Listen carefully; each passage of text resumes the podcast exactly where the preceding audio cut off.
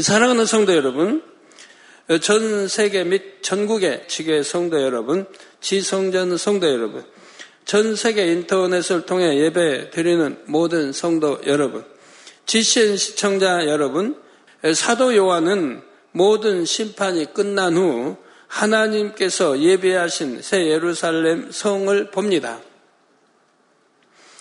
이 땅의 눈물과 애통, 모든 고난이 다 끝났고 하나님께서는 오랜 세월의 인내를 통해 참 자녀를 얻기 위한 섭리를 다 이루셨습니다.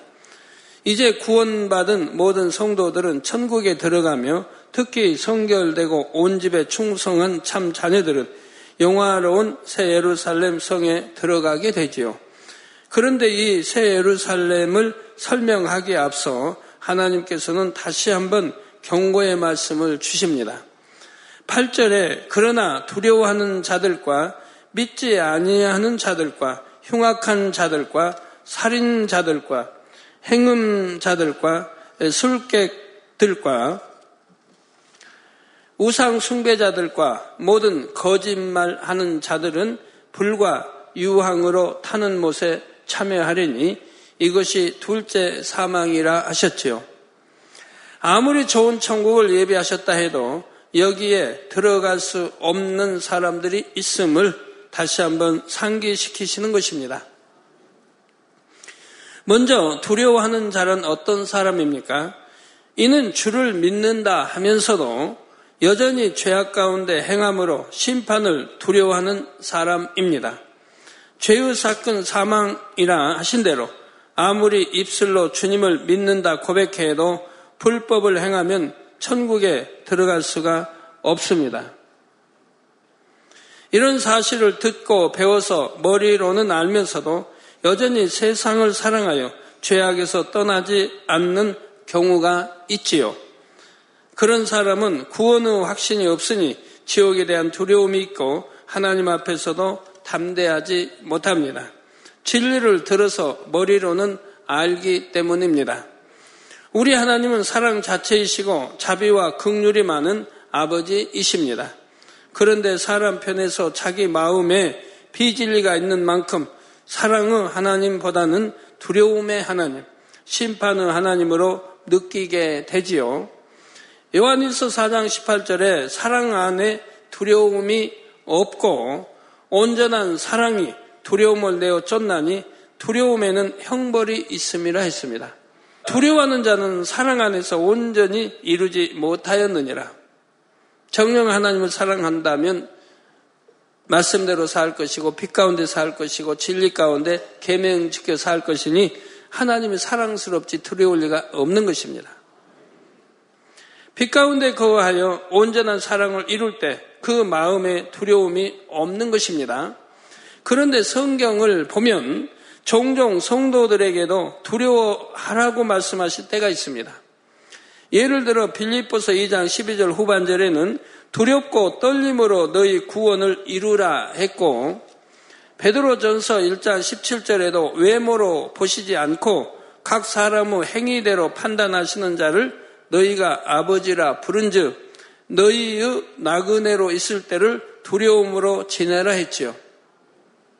이때의 두려움은 죄 가운데 있는 사람이 심판의 형벌을 겁내는 두려움이 아닙니다. 거룩하신 하나님 앞에서 범죄하지 않기 위해 말씀대로 살기 위해 스스로 근신하고 절제하는 것을 의미하지요. 공의의 하나님을 경외하는 마음이며 혹여 방종과 교만으로 인해 범죄하지 않으려고 근신하는 것입니다. 또한 아직 믿음이 연약하여 온전히 빛 가운데 살지 못하는 사람들 중에는 이 두려움이 있기 때문에 그나마 믿음을 지키는 경우가 있지요. 세상을 사랑하는 마음이 아직 남아 있지만 지옥에 가지 않기 위해서라도 죄를 짓지 않으려고 더 노력하는 것입니다. 이런 경우는 두려움이 있다 해서 천국에 못 가는 것이 아닙니다. 두려움 때문에라도 진리 안에서 행하면 구원받아 천국에 갈 수 있게 되지요. 두려움이 없다면 믿음도 없다는 증거이고요. 심판도 지옥 가는 거 두렵지 않다는 얘기 아닙니까? 진리를 알고 아직 말씀대로 행하지 못할 때에는 두려움이 있게 됩니다.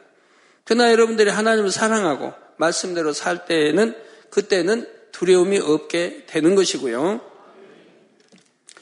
자, 그렇게 해서라도 점점 더 믿음이 성장하면 이제 두려워서가 아니라 하나님을 사랑해서 기쁨과 감사함으로 신앙생활하게 되는 것이죠. 다음으로 믿지 않는 자들은 어떤 사람들입니까? 세상 사람들, 곧 주를 믿지 않는 사람들이야 당연히 천국에 못 들어가지요. 그런데 여기서 말하는 믿지 않는 자들이란 교회에 다닌다 하면서도 참 믿음이 없는 사람들입니다. 그저 지식적인 믿음, 머리로만 아는 믿음이지요. 성경도 자신들이 믿고 싶은 내용만 믿고 자기 생각에 맞지 않는 것은 부인합니다. 부활도 천국과 지옥도 무수한 기사와 표적도 믿지를 못합니다. 그러기 때문에 교회에 다니기는 하지만 작은 질병 하나 믿음으로 치료받지 못합니다. 또한 하나님을 정령히 믿는 사람들은 하나님께서 갚아주실 것을 믿음으로 상대의 유익을 구하며 낮아지고 죽어집니다. 하나님 믿는 사람들은 낮아지는 것이고 죽어지는 것이고 섬기는 것이고 자기 유익을 굳지 않는 것이라 이 말입니다. 이런 말씀을 늘 들어도 말씀대로 순종하지 않는 분들이 많이 계시지 않습니까? 그런 내용으로 들어갈 수도 없는 것이고 축복받을 수도 없는 것이고 교회가 부흥될 수도 없는 것이고요. 자, 그러나 믿지 못하는 사람들은 자기 유익을 위해서라면 진리를 어기고 세상 사람과 다름없이 불의와 타협하며 살지요. 야구보스 2장 17절에 이와 같이 행함이 없는 믿음은 그 자체가 죽은 것이라 했습니다. 쭉 진리로 들어서 알아요. 이 재단의 기사 표적 권능 알아요. 그래 믿는다고 고백해요. 믿는데 어떻게 심판이 있는데 지옥이 있는데 계명 지키지도 않고 말씀대로 살지도 않고 그러니 하나님이 이걸 믿음이라고 하지 않는다 말씀합니다. 행치 않는 믿음은 죽은 믿음이라. 그래서 이와 같이 행함이 없는 믿음은 그 자체가 죽은 것이라 이 말입니다. 죽은 믿음이기 때문에 구원받지 못한다고 한다 이 말입니다. 스스로 믿는다고는 하지만 행함이 없는 죽은 믿음이지요. 영적인 믿음은 겨자씨만큼도 없으니 결국 천국에 들어갈 수 없는 것입니다. 다음으로 흉악한 자들은 사람의 도리를 벗어나 상식적으로 이해하기 힘든 일을 저지르는 사람들입니다. 물론 믿기 전에는 흉악한 죄인이었다 해도 주님을 영접하고 회개한 사람은 구원을 받지요. 그러나 믿는다 하면서도 여전히 흉악한 죄들을 저지른다면 당연히 구원과 상관이 없습니다. 다음으로 살인자들이란 육적으로 사람을 죽이는 것만이 아니라 영적인 살인자도 포함됩니다. 여기서 영적으로 살인한다는 것은 누군가를 신앙 안에서 실족시키는 것을 말하지요. 곧 상대를 진리에서 벗어나게 하며 그 영혼을 해롭게 하는 것입니다. 예를 들어 교회에서 머리된 사람이 비진리를 행하고 잘못된 것을 가르침으로 양떼를 사망 길로 가게 하는 경우가 있습니다. 자, 양떼에게 신앙 상담을 해주면서 전혀 적절하지 않은 답을 해주므로 오히려 큰 어려움에 빠지게 하는 경우도 있지요. 혹은 입에서 내지 말아야 할 말, 악한 말을 전함으로 상대를 실족시키는 일도 있습니다. 예를 들어 남의 의무를 전하여 판단 정죄하게 만들고 이간질 하는 것, 서로 미워하게 만드는 것, 수군 수군하는 사단회를 만드는 것 등이 다 여기에 해당하지요. 죄종이나 교회를 애매히 비방하는 말을 하여 다른 사람을 실족시키는 것도 반드시 하나님 앞에서 계수받게 됩니다. 누가복음 17장 1절에서 2절에 예수께서 제자들에게 이르시되 실족게 하는 것이 없을 수는 없으나 있게 하는 자에게는 화로다. 자, 실족게 하는 일들이 생기지 않습니까? 그래서 실족게 하는 것이 없을 수는 없다. 그러나 있게 하는 자, 실족게 하는 자는 자에게는 화라 이 말입니다. 저가 이 작은 자 중에 하나를 실족게 할진데 차라리 연자 맷돌을 그 목에 매이우고 바다에 던지우는 것이 나으리라 하셨지요. 우리가 형벌의 두려움을 알아야 됩니다. 하나님은 자녀입니다. 하나님의 자녀를 실족게 해서 마귀의 밥이 되고 마귀의 자녀가 되고 지옥 가게 했다고 하면 그 형벌이 얼마나 크겠습니까? 차라리 연자맷돌을 치고 바다에 빠지는 게 더 낫다 이 말입니다. 하나님의 자녀라면 결코 자신의 악함으로 인해 상대를 실족시키는 일이 없어야 할 것입니다. 다음으로 행음자에도 두 가지 의미가 있습니다. 육적인 의미의 간음은 다 아실 것이고 영적인 의미는 하나님보다 다른 것을 더 사랑하는 것입니다. 하나님의 자녀들은 하나님을 가장 사랑해야 합니다. 물론 초신자 때는 아직 하나님보다 세상을 더 사랑하기도 하고 자기 가족들을 더 사랑하기도 합니다. 왜? 하나님의 사랑이신지를 모르고 예수가 우리 구세주시며 어떻게 우리를 사랑해 십자가 치시는가 이런 걸 모르기 때문에 세상을 더 사랑하고 자기 가족을 더 사랑할 수가 있습니다. 그러나 교회 다니면서 신앙생활하면서 이제 하나님 말씀을 듣다 보면 하나님이 누구신지 예수가 왜 우리 구세주신지 그 하나님은 사랑이시라 왜 사랑인지 얼마나 우리를 사랑하시고 독생자까지 주시기까지 내어 화목제를 내어 주시기까지 사랑하시고 독생자 아들 예수도 독생자 아들 예수님도 우리를 얼마나 사랑하셔 십자가를 지셨다는 것을 이제 배우고 알게 된다 이 말입니다. 그때로부터는 변화되는 것이라 이 말입니다. 세상 사랑하는 걸 이제 버리 하나하나 버리게 되고 하나님을 사랑하는 마음으로 바뀌게 됩니다. 그리고 가족 사랑도 육의 사랑도 마찬가지입니다. 이제 육의 사랑하는 게 아니라 영의 사랑을 하고 또 영의 사람들이 좋아지는 것이고요. 그래서 초신자 때는 아직 하나님보다 세상을 더 사랑합니다. 진리를 모르기 때문에. 초신자가 세상을 사랑한다 해서 구원받지 못한다 하는 것이 아닙니다. 체험도 있고 직분도 있는 사람이 하나님을 사랑한다면서 세상을 더 사랑할 때 이것이 문제이지요. 예를 들어 운동 경기를 너무 좋아해서 주일에 나와 예배를 드리면서도 마음은 온통 그날 방송되는 경기에 온통 쏠려 있는 경우가 있습니다. 그러다 여차하면 주일 예배도 빠지고 운동 경기를 보러 갈 수도 있습니다. 하나님보다 세상을 더 사랑하여 하나님을 서운하시게 만드는 것이죠. 야고보서 4장 4절에 가늠하는 여자들이요 세상과 벗된 것이 하나님의 원수임을 알지 못하느냐. 그런즉 누구든지 세상과 벗이 되고자 하는 자는 스스로 하나님과 원수되게 하는 것이니라 했습니다. 세상 사랑하면, 세상과 벗이 되면, 바로 가늠하는 것이 되고, 가늠하는 여자들이요. 세상과 벗된 것이 하나님의 원수임을 알지 거야. 그러니 누구든지 세상과 벗이 되고자 하는 자는 스스로 하나님과 원수되게 하는 것이니라 했습니다. 세상을 사랑케 하는 건 누구입니까? 원수마귀 사단이죠. 원수마귀 사단에 순종이 가기 때문에 하나님과는 자연히 원수되게 되는 거죠. 스스로 하나님과 원수 되게 한다 이 말입니다.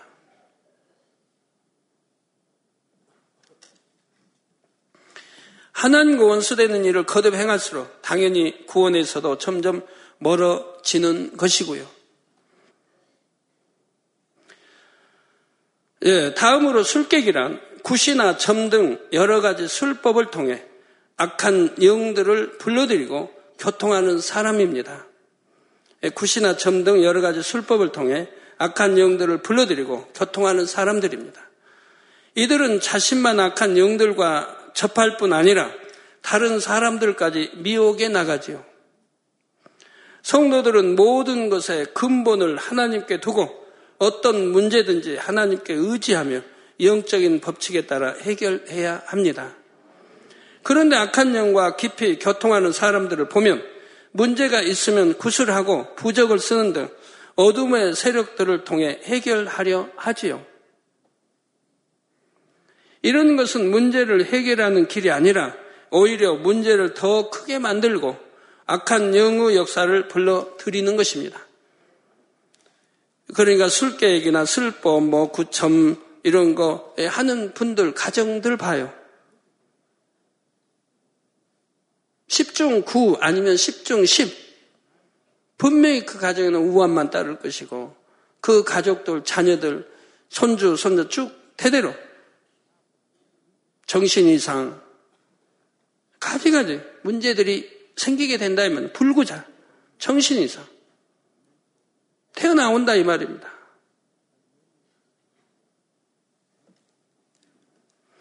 악한 영을 통해 문제를 해결하려고 하면 처음에는 좀 나아지는 것처럼 보일 수도 있지만 갈수록 형편이 더 어려워지지요.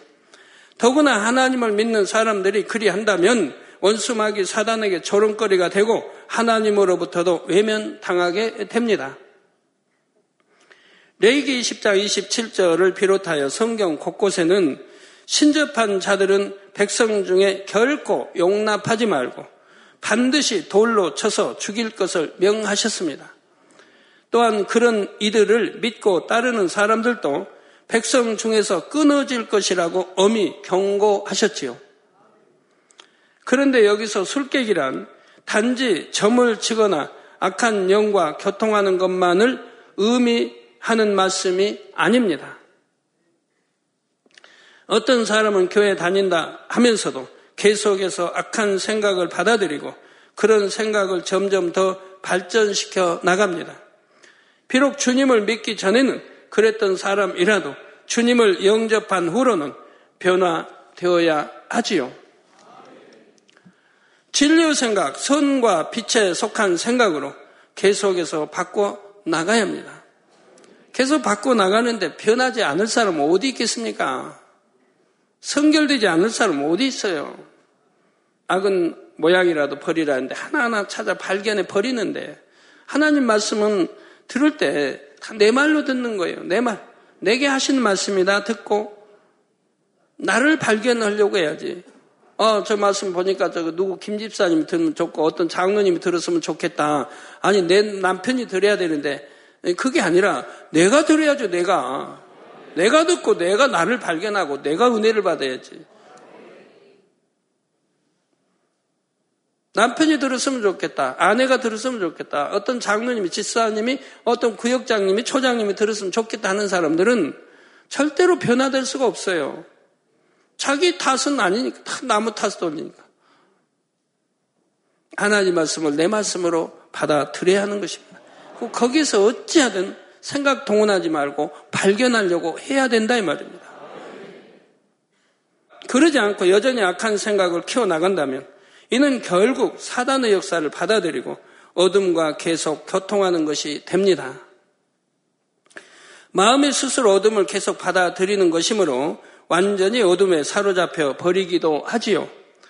사단에게 생각과 마음을 내어주고 마침내 마귀나 귀신의 역사를 받기도 하는 것입니다. 진리의 말씀을 들은 성도 여러분이라면 내가 지금 하고 있는 생각이 영의 생각인지 육신의 생각인지 정도는 말씀으로 분별이 될 것입니다. 물론 주 안에서도 고민이나 근심이 있습니다. 그러나 이럴 때에도 영의 생각을 하는 사람은 깊은 마음 속에는 여전히 생명과 평안이 있습니다. 또 모든 생각 끝에는 결론적으로 아버지를 의지하여 새 힘을 낼 수 있지요. 그렇지 않고 생각할수록 마음이 어두워지고 낙심되거나 복잡해지는 느낌이 든다면 또 능력이 오는 것이 아니라 낙심되고 지친다면 그것은 하나님과 원수되는 육신의 생각입니다. 이럴 때는 즉시 그 육신의 생각을 끊어버려야 합니다. 또한 불같은 기도를 쉬지 않아서 육신의 생각과 그 근본이 되는 육신, 곧 자기 안의 비진리를 태워 나가야 하지요. 그래서 어둠이 전혀 여러분에게 근접하지 못하고 오직 성령님과만 밝히 교통하는 여러분이 되시기를 바랍니다. 다음으로 우상 숭배가 무엇인지도 여러분이 잘 아시지요. 우상 숭배를 많이 한 사람은 악한 영들의 밥이 되어 많은 어려움을 겪습니다. 자신에게만 아니라 그 저주가 3, 4대까지 이르러 가족과 자손들에게까지 해를 입히게 되지요. 선천적인 장애, 알코올 중독, 정신 이상, 우울증, 자살, 이런 우환이 끊이지 않는 것입니다. 회개하여 하나님을 믿고자 해도 영적으로 해방을 많이 받아 믿음을 갖기 어려운 경우도 있고요. 그러나 여러분은 이런 저주의 끈들을 어떻게 끊을 수 있는지 말씀을 통해 들었고 실제로 끊어버린 분들이 많습니다. 곧 자신이나 가족의 우상 숭배를 철저히 회개하고 이후로 하나님을 기쁘시게 할 일들을 부지런히 쌓아가는 것이지요. 무엇보다 자신이 영으로 들어가기만 하면 어떤 악한 끈도 끊어지는 것이고요. 자, 이런 육적인 우상 숭배 외에도 영적인 우상 숭배가 있다 했습니다. 자녀나 남편 혹은 물질 등 어떤 것을 하나님보다 더 사랑해서 영적인 우상으로 삼는 경우가 있지요. 아무리 하나님의 역사를 보고 신앙생활을 해도 마음 중심에서 믿지 못하면 여전히 세상에 대한 미련을 버리지 못합니다. 정령 하나님의 말씀을 믿고 천국을 믿는다면 이 천국을 소유하기 위해 모든 것을 버릴 수가 있습니다. 그러나 믿지 못하기 때문에 여전히 하나님보다 더 사랑하는 것이 남아있고 이것이 우상이 되어 하나님을 서운케 하는 것입니다.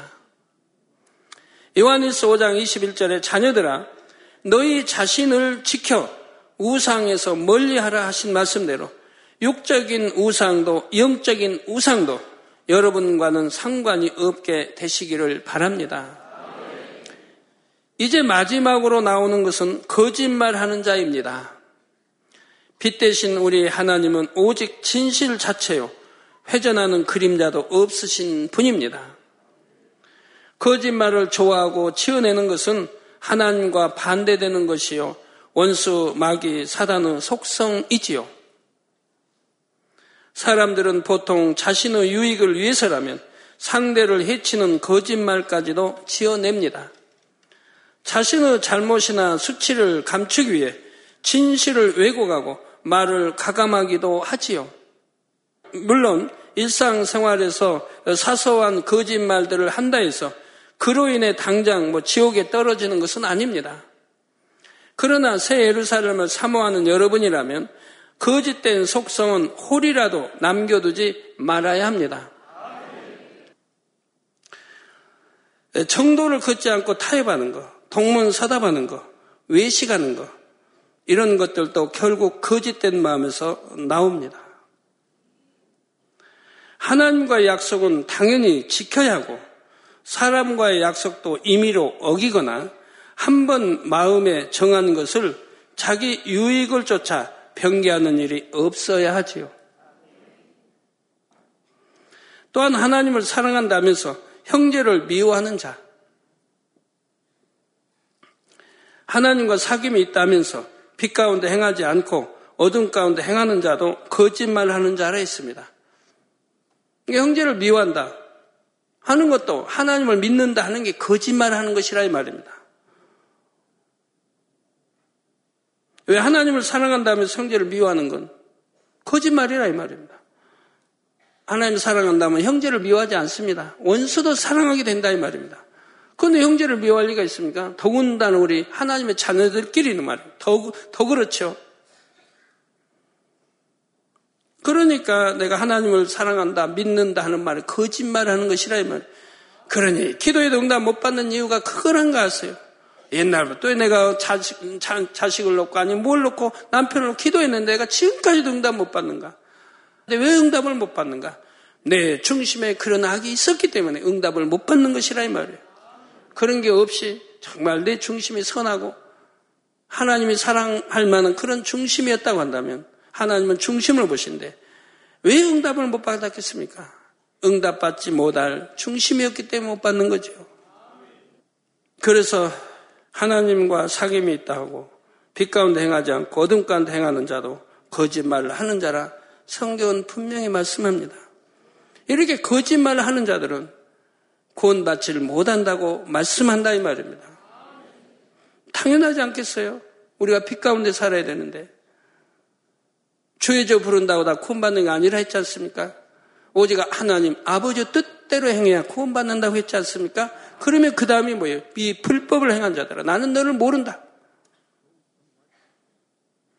왜 이렇게 하나님 하나하나 하나님 말씀인데도 명심하지 못하는지 왜 어기는지 반대로 가는지 진리와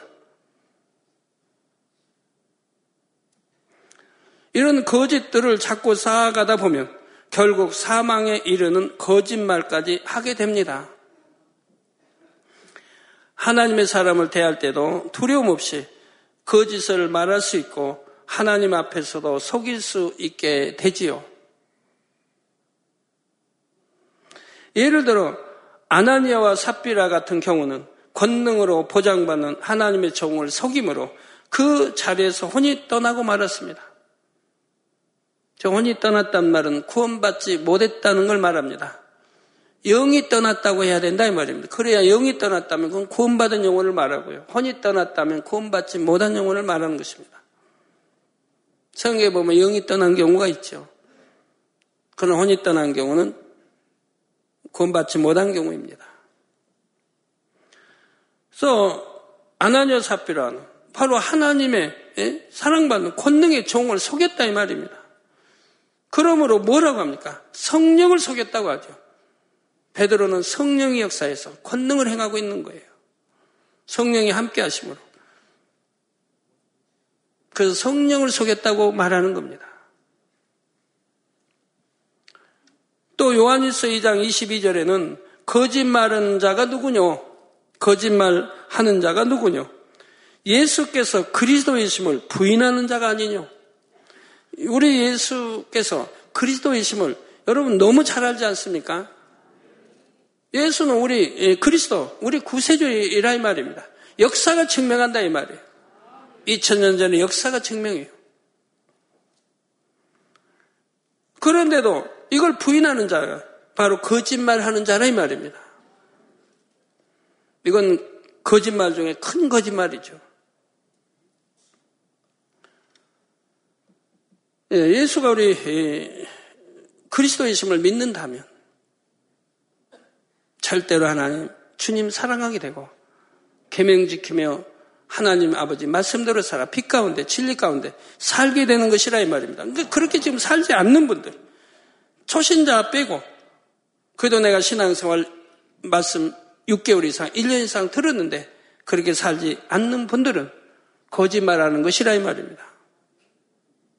하나님 사랑한다는 것도 거짓말, 믿는다는 것도 거짓말, 사귐이 있다는 것도 거짓말이라고 성경은 분명히 요한일서 외에도 곳곳에 설명하고 있는 것입니다.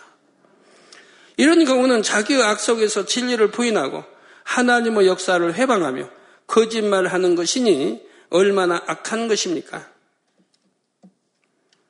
하나님의 역사를 보고도 마귀의 역사를 하고 성령 회방, 모독을 하는 경우도 있고요. 이런 거짓말하는 자들을 비롯하여 두려워하는 자, 믿지 않는 자, 흉악한 자, 술객, 행음자, 우상, 숭배자 등은 불과 유황으로 타는 못에 참여하리니 이것이 둘째 사망이라 했습니다. 아무리 교회 출석을 하고 입술로는 주를 믿는다 해도 여전히 죄악 가운데 살면 천국에는 갈 수가 없다는 것입니다. 이와 같은 경고의 말씀을 마치고 구절에서는 다시 새 예루살렘으로 시선을 돌립니다. 일곱 대접을 가지고 마지막 일곱 재앙을 담은 일곱 천사 중 하나가 나와서 내게 말하여 가로되 이리 오라. 내가 신부 곧 어린 양의 아내를 내게 보이리라 했지요. 신부 곧 어린 양의 아내를 내게 보이리라. 여기 일곱 대접과 일곱 재앙이 언급된 것은 앞으로 재앙이 또 남아 있다는 말이 아닙니다. 7년 환란 중에 일어났던 여러 가지 재앙 중에 일곱 대접에서 부어진 일곱 재앙이 있었지요. 이 재앙들을 수행했던 천사 중에 한 천사가 요한에게 말했다는 것입니다. 그러면 여기서 이 천사가 요한에게 보여주겠다는 신부, 곧 어린 양의 아내란 누구일까요? 우리 성도님 들일까요? 그렇지 않습니다. 그 뒤에 이어지는 말씀을 보면 천사는 사도 요한을 데려가서 거룩한 성 새 예루살렘을 보여주지요. 어린 양이란 모든 인류를 구원하기 위해 속죄 양이 되어 주신 예수 그리스도 우리 주님을 의미합니다. 그리고 주님의 신부는 우리 성도들이지요. 그런데 본문에서 신부 곧 어린 양 안에는 성도들이 아니라 새 예루살렘 성을 말합니다. 여기에서는 그렇다 이 말이에요. 지난 시간 설교를 들으신 성도님들은 혹 궁금하게 여기실 수도 있습니다. 지난 시간에는 새 예루살렘의 예비한 것이 신부가 신랑을 위해 단장한 것 같다고 했지요. 이는 새 예루살렘이 성도들에게 있어서 신부와 같은 역할을 해주기 때문이라 했습니다. 그 의미를 다시 한번 설명할 때 오늘 본문과 지난 시간의 말씀을 잘 이해하실 수 있기를 바랍니다. 신부는 신랑을 맞이하기 위해서 단장하고 기다리는 여인입니다. 또 아내란 품 안에 혹은 가까이 거함으로 서로 의지가 되어 외로움도 달래주며 사랑하고 사랑받는 대상이지요. 그런데 천국에서 우리의 신부이자 아내의 역할을 하는 것은 바로 우리가 들어가서 거할 집입니다. 특히 새 예루살렘 마련된 집들은 주인이 될 성도들을 맞이하기 위해 최고의 단장을 하고 기다리고 있지요. 각자가 자신의 집 안에 들어가면 영원히 그 안에 거하면서 필요한 모든 것을 제공받게 됩니다. 취향대로 또 매 순간 우리 마음에 원하는 대로 척척 맞춰 서비스가 제공되지요. 어디 가요? 천국이요? 천국이요? 천국이라 아니라 새 예루살렘이 그런다 이 말이에요. 이 땅의 신부가 신랑을 아무리 잘 섬긴다 해도 새 예루살렘의 집이 그 주인을 섬기는 것보다는 못할 것입니다. 더군다나 세세토록 사는 나의 거할 집입니다. 또한 새 예루살렘에 마련된 집들은 우리가 그 안에 들어가게 될 때에야 알맹이가 채워지고 참된 가치가 있게 되지요. 여기까지는 지난 시간에도 설명한 새 예루살렘과 성도들의 관계입니다. 그러면 이제 본문에서 새 예루살렘을 어린 양의 아내라고 하는 이유를 알아보지요. 이는 새 예루살렘 성의 의미가 율법을 완성하신 예수 그리스도, 곧 어린 양의 의미와 짝을 이루기 때문입니다. 아내라는 말은 남편이라는 말이 있어야 그 짝을 이루어 하나의 완전한 의미가 만들어집니다. 뭐 아내, 남편 하면 바늘과 뭐 실이라고도 하대요. 실이 없으면 바늘이 뭐 필요 있습니까? 바늘이 없으면 실이 뭐 하죠? 실과 바늘 짝을 이루어 자기 구실을 하는 거예요. 새 예루살렘에도 영적인 의미의 짝이 있는데 그 짝은 곧 어린 양, 다시 말해 우리 주 예수 그리스도입니다. 이 땅의 예루살렘은 구약 시대의 율법을 상징하는 성입니다. 또 천국의 거룩한 성을 새 예루살렘이라 이름 지은 것은 예수님께서 모든 율법을 사랑으로 완성하심을 기념하기 위해서라 했지요. 구약의 율법에서는 죄인들이 죄사함을 받기 위해 흠 없는 양, 곧 1년 된 순양을 속죄의 제물로 바쳤습니다. 그런데 예수님께서 이 어린 양을 대신하여 친히 십자가에 달려 죽으심으로 이를 믿는 자마다 영생을 얻게 되었지요. 또한 이처럼 어린 양이 되어주신 예수님으로 인해 수많은 사람들이 거룩한 성 새 예루살렘까지 들어갈 수 있게 되었고요. 그래서 율법을 완성하기 위해 속죄의 제물이 되어주신 어린 양과 율법을 의미하는 예루살렘을 새롭게 한 새 예루살렘이란 이름이 하나의 짝을 이룹니다. 이런 관계를 설명하기 위해 본문에서는 새 예루살렘을 어린 양의 아내라 표현하는 것입니다. 이해가 되시는지요? 그런 의미의 짝을 설명하기 위해 주님의 아내라 하지 않고 굳이 어린 양의 아내라고 표현한 것이고요. 결론을 말씀드립니다. 사랑하는 성도 여러분. 로마서 2장 13절에 하나님 앞에서는 율법을 듣는 자가 의인이요. 아니요? 예. 하나님 앞에서는 율법을 듣는 자가 의인이 아니요. 그러니까 율법을 듣지 않아야 되겠죠? 예? 어, 그것도 아니고요. 오직 율법을 행하는 자라야 의롭다 하심을 얻으리니 했습니다. 저 율법을 우리가 행하려고 하면 율법을 들어야 되겠죠? 들어서 알아야 그 법을 알아야 지킬 거 아닙니까? 그러니까 율법을 듣는 자가 아니요가 아니라 율법을 듣지 말라는 게 아니라 율법을 들어도 율법을 들어도 하나님 말씀대로 행치 않으면 소용이 없다 이 말입니다. 의인이 될 수가 없다. 의인이 되지 않는다 이 말이에요. 율법을 아무리 많이 듣는다고 해서 여러분 하나님 말씀 아무리 많이 암송한다고 해도 그 말씀대로 살지 않으면 아무 소용이 없다 이 말입니다. 내가 하나님 말씀 많이 안다고 많이 암송한다고 성경을 아무리 많이 읽는다고 내가 의인이 되어집니까? 아니라 이 말입니다. 그러니까 율법을 읽지 말라 하나님 말씀을 듣지 말라는 게 아니라 들었다고 하면 이제 알면은 지켜 행해야 된다 이 말이에요. 그래서 오직 율법을 행하는 자라야 의롭다 하심을 얻으리니.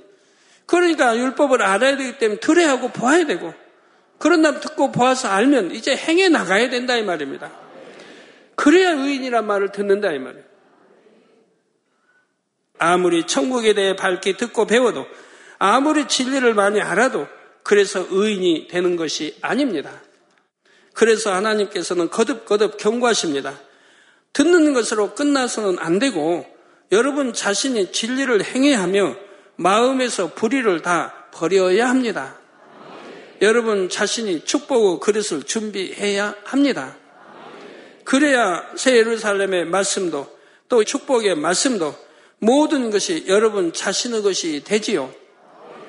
영으로 온영으로 들어가겠다는 것이 입술의 고백에만 그치는 것이 아니라 반드시 행함과 진실함으로 이루어내는 여러분이 되시기를 바랍니다.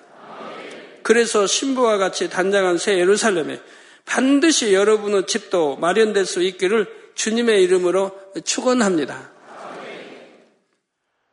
할렐루야 전능하신 사랑의 아버지 하나님 이 시간 기도 받는 모든 성도님들 위해 안수하여 주옵소서.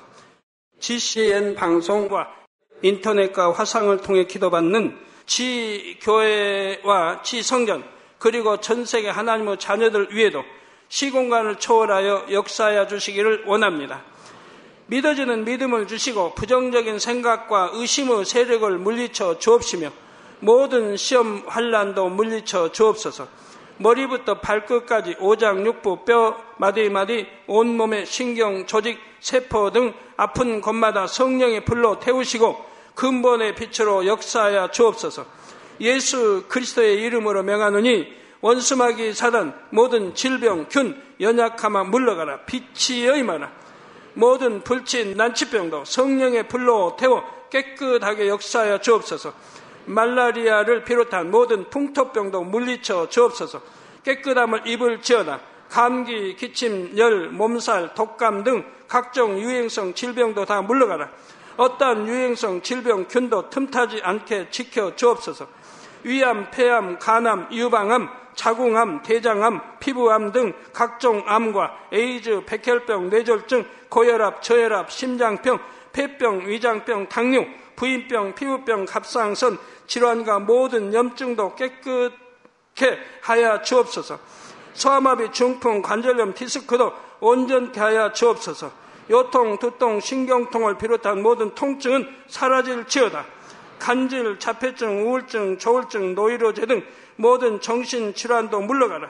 모든 마비된 것도 풀어지고 일어나 걷고 뛸지어다. 눈도 잘 보이게 하옵시고 귀도 잘 들리게 하여 주옵소서. 소경은 눈을 뜨고 기머거리는 들으며 벙어리는 말할지어다. 각종 사고 후유증도 깨끗게 하시고 부러진 뼈도 붙여 주옵소서. 화상 입은 것도 온전케 하옵소서. 화기야 물러가라. 열도 물러가라. 아버지 흉터도 나지 않게 역사해 주시기를 원합니다. 마약을 비롯하여 각종 약물과 독극물 중독도 깨끗함을 입을 지어다. 죽은 신경과 세포가 살아나며 죽은 자도 살아나게 하여 주옵소서. 잉태어 축복도 주시기를 원합니다. 잉태 축복을 받으라 예수 그리스도의 이름으로 명하느니 원수마귀 사단아 하늘 공중 곳에 잡은 악의 영들아 물러가라. 그의 사자들도 물러갈 지니라. 이 땅의 악한 영, 더러운 영, 거짓되고 간사한 영, 이간질 하고 미혹하는 모든 어둠들은 물러가라. 모든 흉악의 결박을 풀고 어둠아 물러가라. 빛이여 임하라. 아버지 하나님 부르짖어 기도할 수 있는 능력을 주시고 죄를 버리고 성결될 수 있는 능력을 주옵소서. 영혼이 잘됨 같이 범사에 잘되게 하시고 가정의 복음화도 이루어 주시기를 원합니다. 한 주간도 모든 사고와 재앙으로부터 지켜주시고 불통이 없는 형통한 삶을 살 수 있도록 축복해 주옵소서. 성령의 불담으로 천군 천사와 주님의 불꽃 같은 눈동자로 모든 하나님의 자녀들과 가정, 일터, 사업들을 지켜주시기를 원합니다. 학생들에게 지와 명철을 더하시고 공부도 할 수 있는 뜨거운 마음과 열정도 더하여 주옵소서. 마음과 생각을 세상에 빼앗기지 않도록 지키시고 하나님을 뜨겁게 사랑하는 학생들로 축복하여 주옵소서. 하나님의 자녀들이 먹으나 마시나 입으나 무엇을 하든지 하나님 앞에 영광 돌리는 삶이 되게 축복하여 주시기를 원합니다. 나는 하나님을 만났노라 체험했노라 응답 받았노라 축복 받았노라 간증하는 입술이 되게 역사하여 주옵소서. 아버지 하나님 감사합니다. 홀로 영광 받으옵소서. 우리 주 예수 그리스도의 이름으로 기도하옵나이다. 아멘.